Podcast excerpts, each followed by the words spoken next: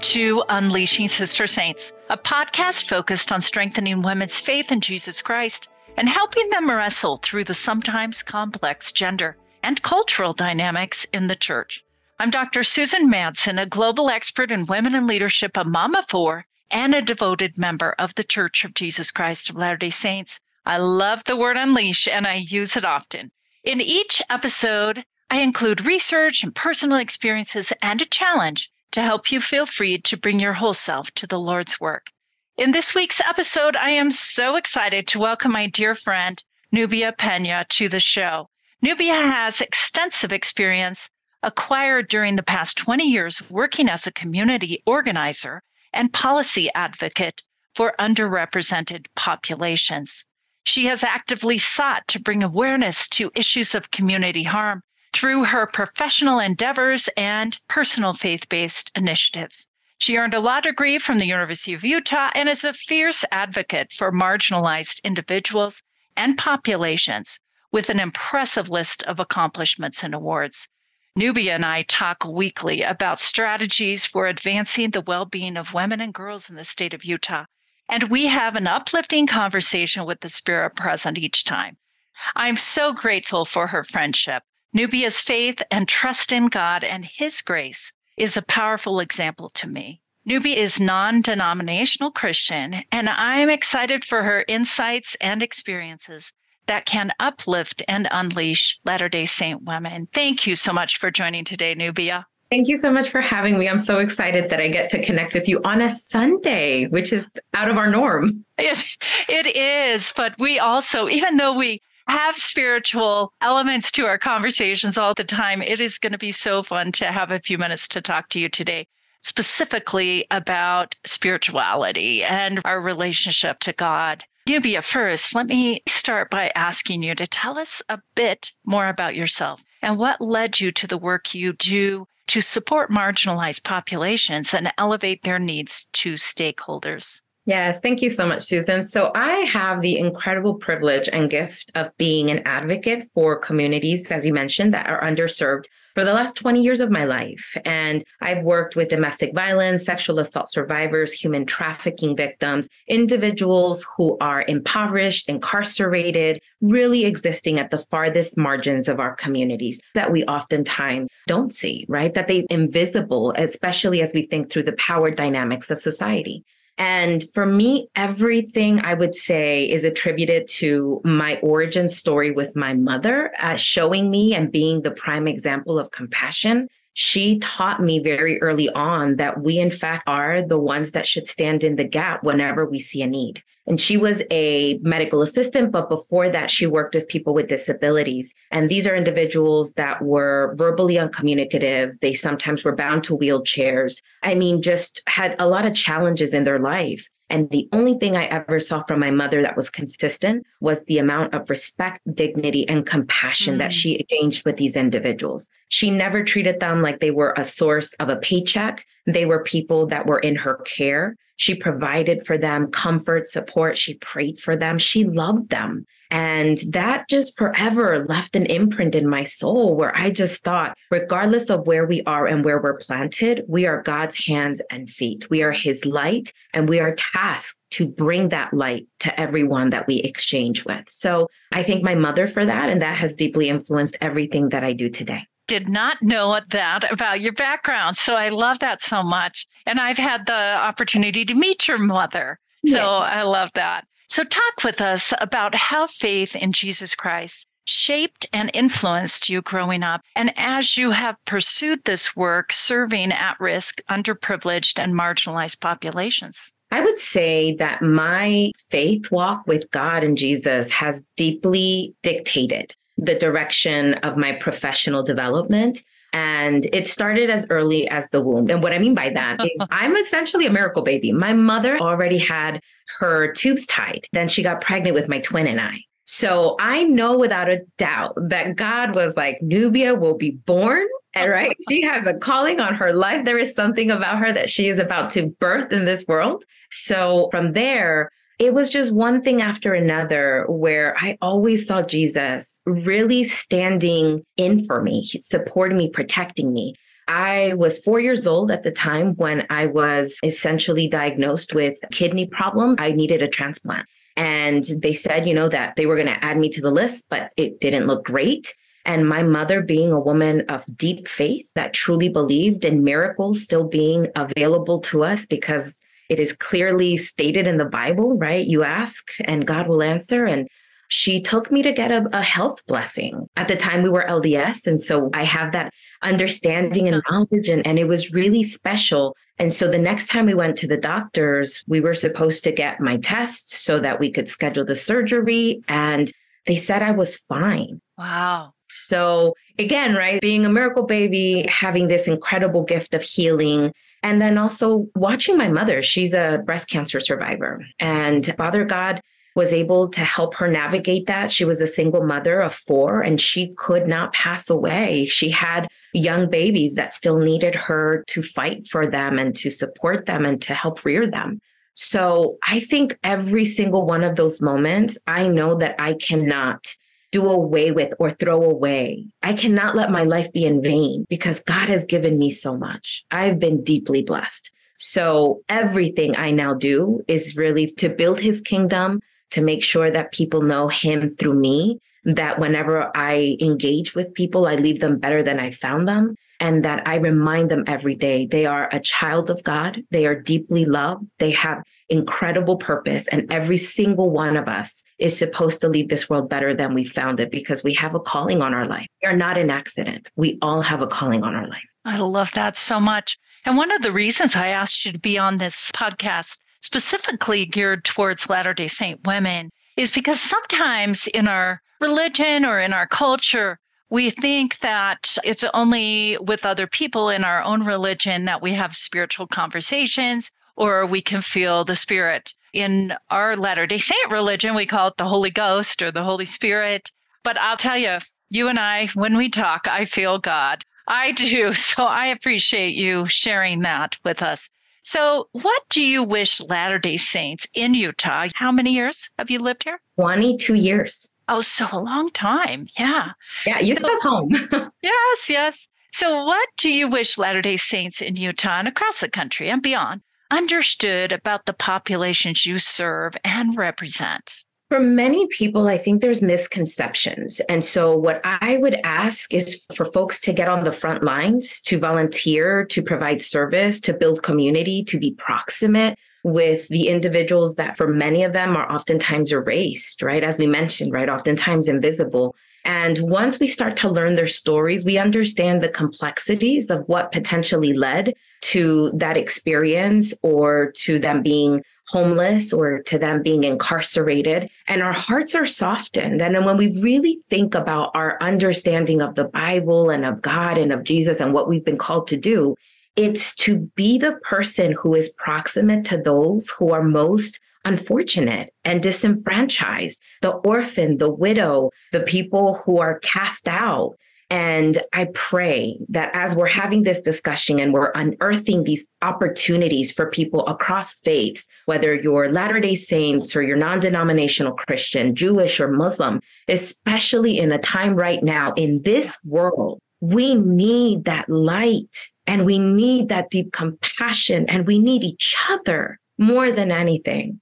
And so if we find one thread that connects us, if we find one thing that can anchor us to seeing the humanity in one another. And Susan, I think for me, that's what I've been so grateful about our friendship, our sisterhood, our mother daughter relationship, yeah. right? You are Mama Madsen to me, is that our faith, while we may practice and worship differently, we know that we have been born to be light, to be good, to give good, and to really call others to see themselves through the light of God and to know their worth.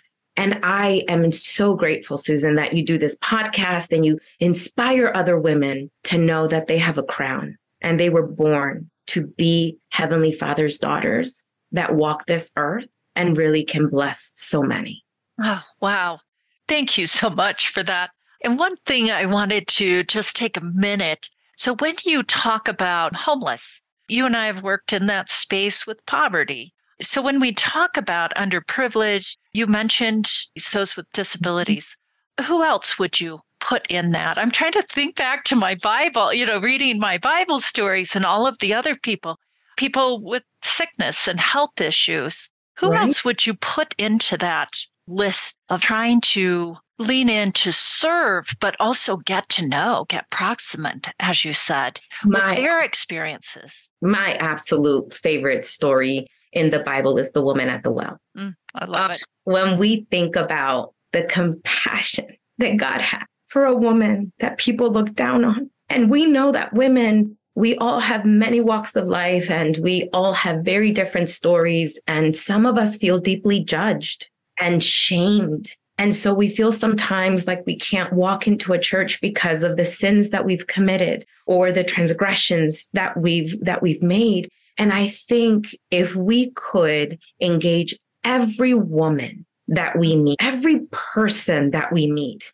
with God's heart to say to them, you are not someone that is so broken that you are unworthy. You are redeemable. You are worthy of my love and being saved. And I just think, what would the world be like, Susan, if we each went through our life engaging people with that level of mercy, with that level of grace, with that level of that intentional invitation?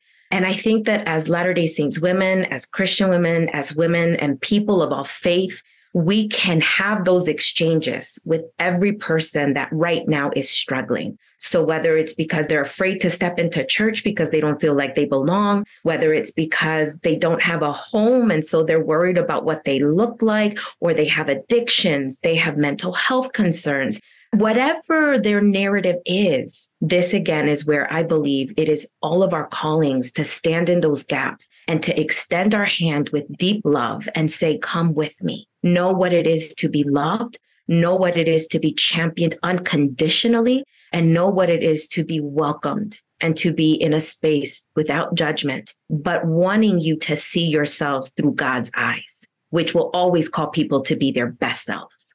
I love that. In today's world, even in driving, you know, people are getting irritated at each other and all of the things that if we just go with what we're seeing around us, we don't have compassion. We just judge. And so you're saying we have to step back, we have to pause instead of reacting and then switch our mindset to compassion, empathy, and love right? Absolutely. And, you know, when we label ourselves women of faith, people of faith, Christian individuals, or whatever it is, whatever title we might take that connects us to something higher and more powerful than us, something larger than us, then we have that responsibility to model that.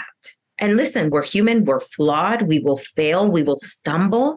But if we can be more mindful and intentional and begin our day saying, Father God, Allow me to be your hands and feet today. Let me be the vessel that you have called me to be so that whenever I meet someone, I can change their life for the good.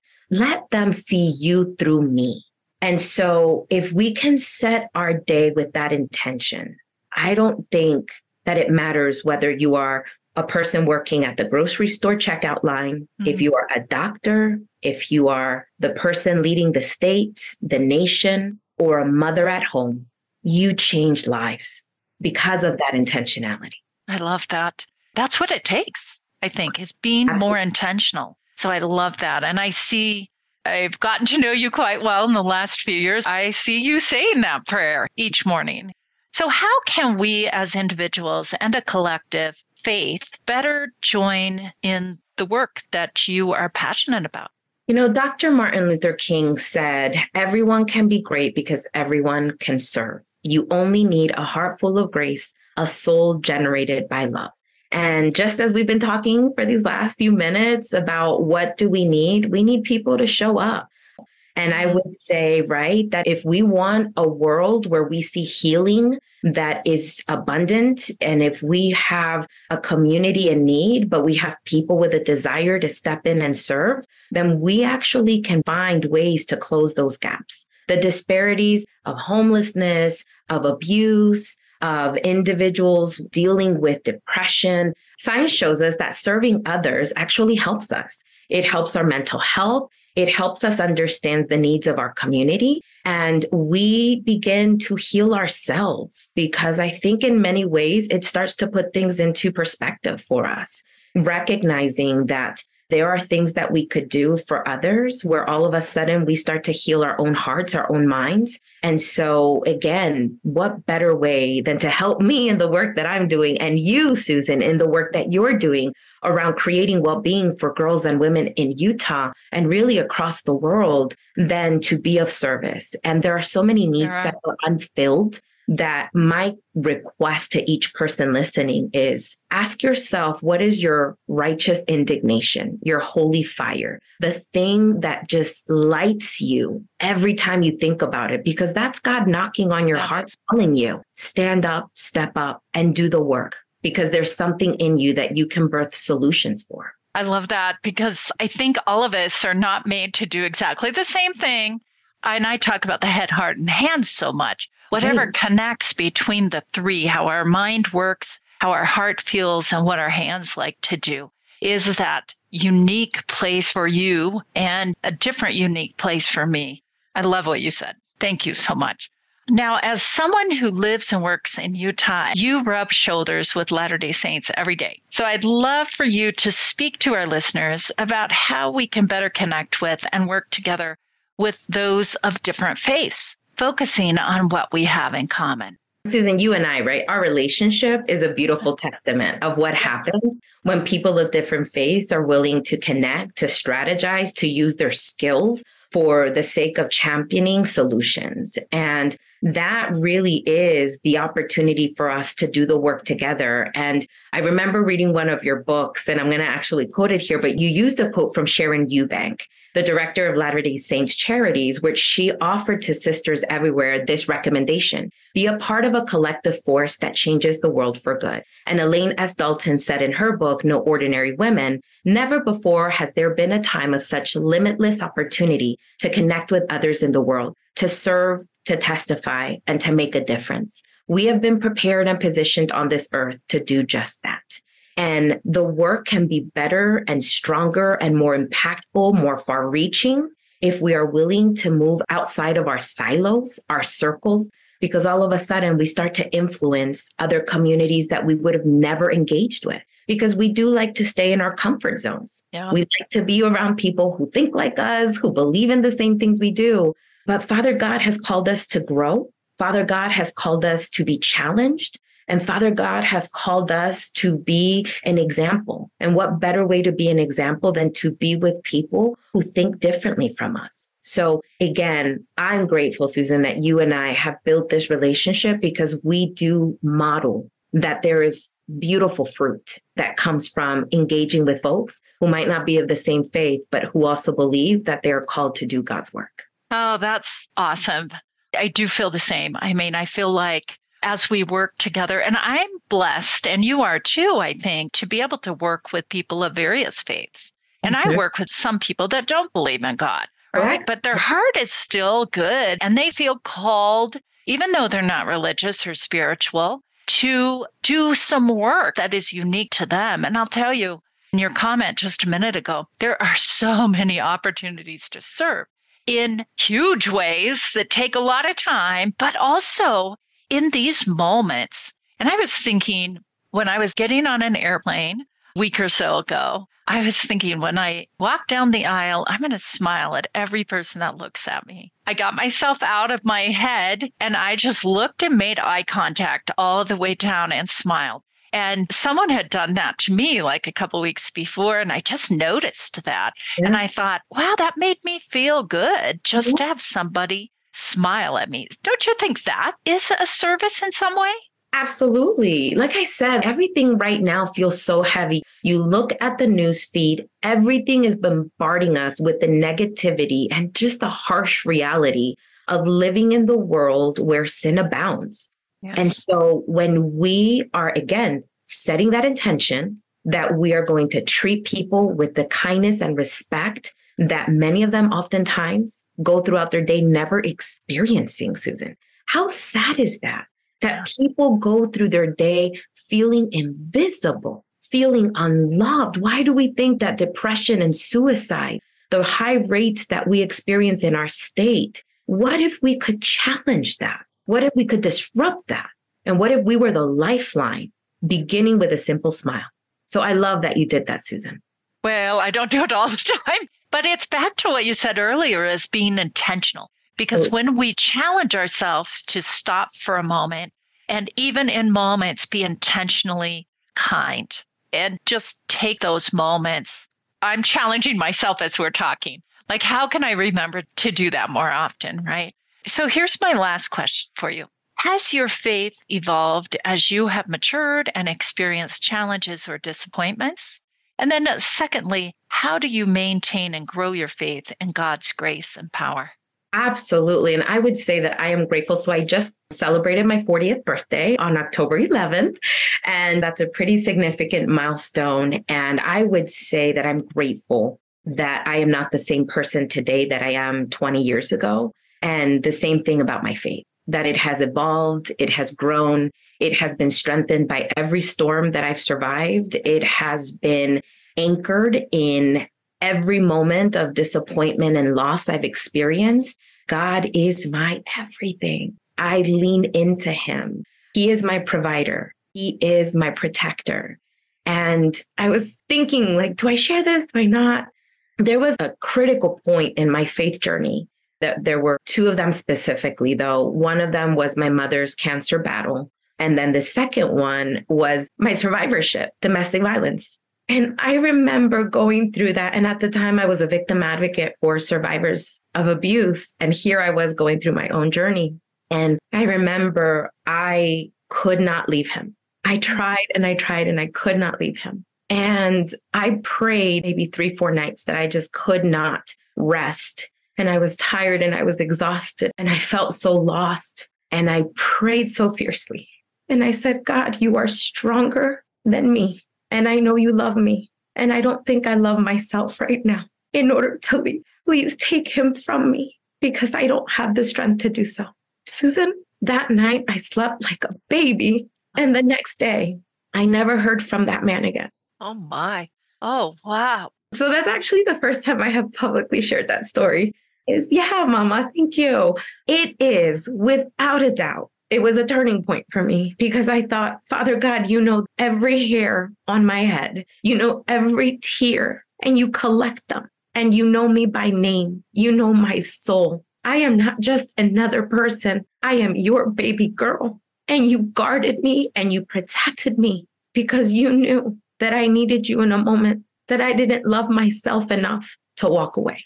So, yes, my Thank faith. you for sharing. yeah, mama. Thank you. You know, and I think honestly, as I was wrestling with, do I share this? Do I not?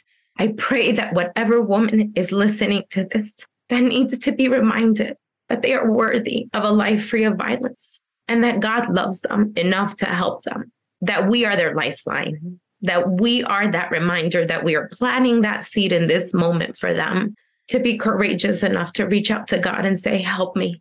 And that help can come in different ways through advocates, through resources, through shelters. It can come in different ways.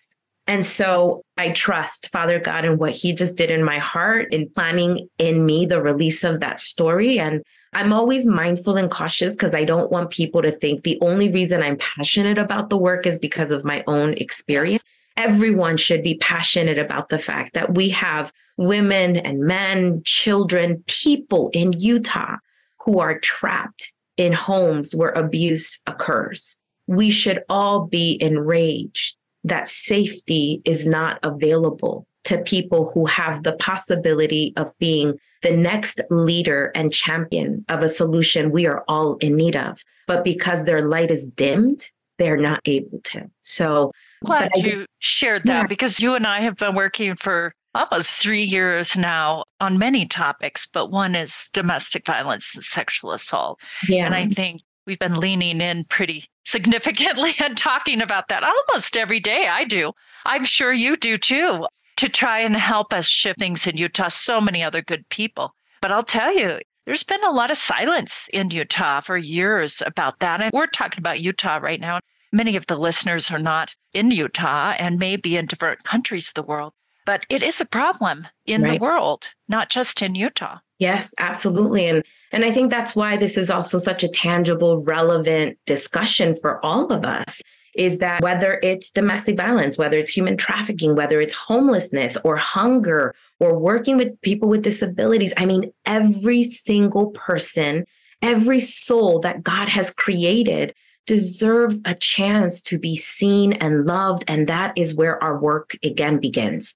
And so, for whatever reason, I was prompted to share that thank story, you. to share tears with you, Mama, right? yes, and, thank uh, you. Yes, of course. and my hope is is that we reach hearts and that we inspire people and that Yeah. our invitation to them is be bold, be courageous, stand on the front lines and every single day take the opportunity to be God's light. Thank you so much. And I would ask, how do you maintain and grow your faith in God's grace and power? So, just any final comments about even when things get hard, sometimes seem like from time to time, and maybe more than from time to time, maybe He isn't listening or He's just putting us on hold and asking us to be patient. So, how do we continue to just stay strong and have faith and be believing? We need to remember that God is not a genie, right? Like we can't go to him expecting that our wishes are granted. Let us learn about his character and his omnipotence and who he is, his goodwill. I specifically start my day with a sermon and my Bible. My feet do not touch the ground. I do not jump out of bed without first making sure that I'm connecting with God. And what I've learned through that experience, that intentional engagement with God, is that whether it's good or bad, whether the news is hopeful or disappointing, my faith remains anchored. It is not that somehow I'm not loved, it is that life is hard. And the one promise that we have been given is not that we would go through this life without troubles, but it's that He would get us to the other side safely. And I know that that doesn't always provide comfort for people. I know that we have to struggle with that. I've had to struggle with that, but I think that that's also where I've grown and I've matured and I've understood. And I try to find God everywhere in the fact that I woke up and I can breathe again, that I can call my mother to tell her I love her, that I can show up to work and bless people's lives. The fact that I get to have this conversation with you unapologetically about my faith. What I love is that you have given me today an opportunity to share my soul with you, which is again, God filled, God honoring, and completely committed to being a servant to Him and His kingdom. So we lean in and we remain anchored. That's my recommendation and my suggestion. Thank you. I so much appreciate your time and and for sharing your work, your faith, your story. I'm just so grateful for our friendship as well. Now, I do give my listeners a challenge every episode. So you have given a number of challenges, but if you had to think of just one quick takeaway challenge, what would you say to my listeners today? find three people that do not practice your faith that you can engage in a service experience with, right? Because in that moment Yeah. of proximity, you'll start to build bonds, recognize that you are more alike than not. And to your point, people who might not believe in God, that could be a beautiful opportunity to plant some seeds in their soul and in their heart because they say, What is it about that person that is so bright and is so caring and is so compassionate? What is it? And my response is always, It's Jesus, right? It's always, always my faith. So, my first recommendation is find three people. Second one is I loved what you did, right? Going down the aisle and smiling at people, model kindness, be intentional and set a goal every day. What kindness can I give to the people I engage with? And let me tell you, that will do worlds for your mood, especially, It will. right? When you start smiling at people all the time, you're like, I cannot remember what I was mad at. now, again, right, we have to keep practicing, but I think it's a beautiful way to really say, what kindness can I give to people that I engage with today? So, those would be the top two that I would recommend. Thank you so much. To my listeners, please follow Unleashing Sister Saints on Facebook and Instagram for more information and to stay up to date. If you like a particular episode or the show in general, please share it with others and leave us a review on Apple Podcasts. Thanks for listening to this episode of Unleashing Sister Saints. This is Dr. Susan Madsen, and I'm devoted to unleashing the positive impact of Sister Saints on the world.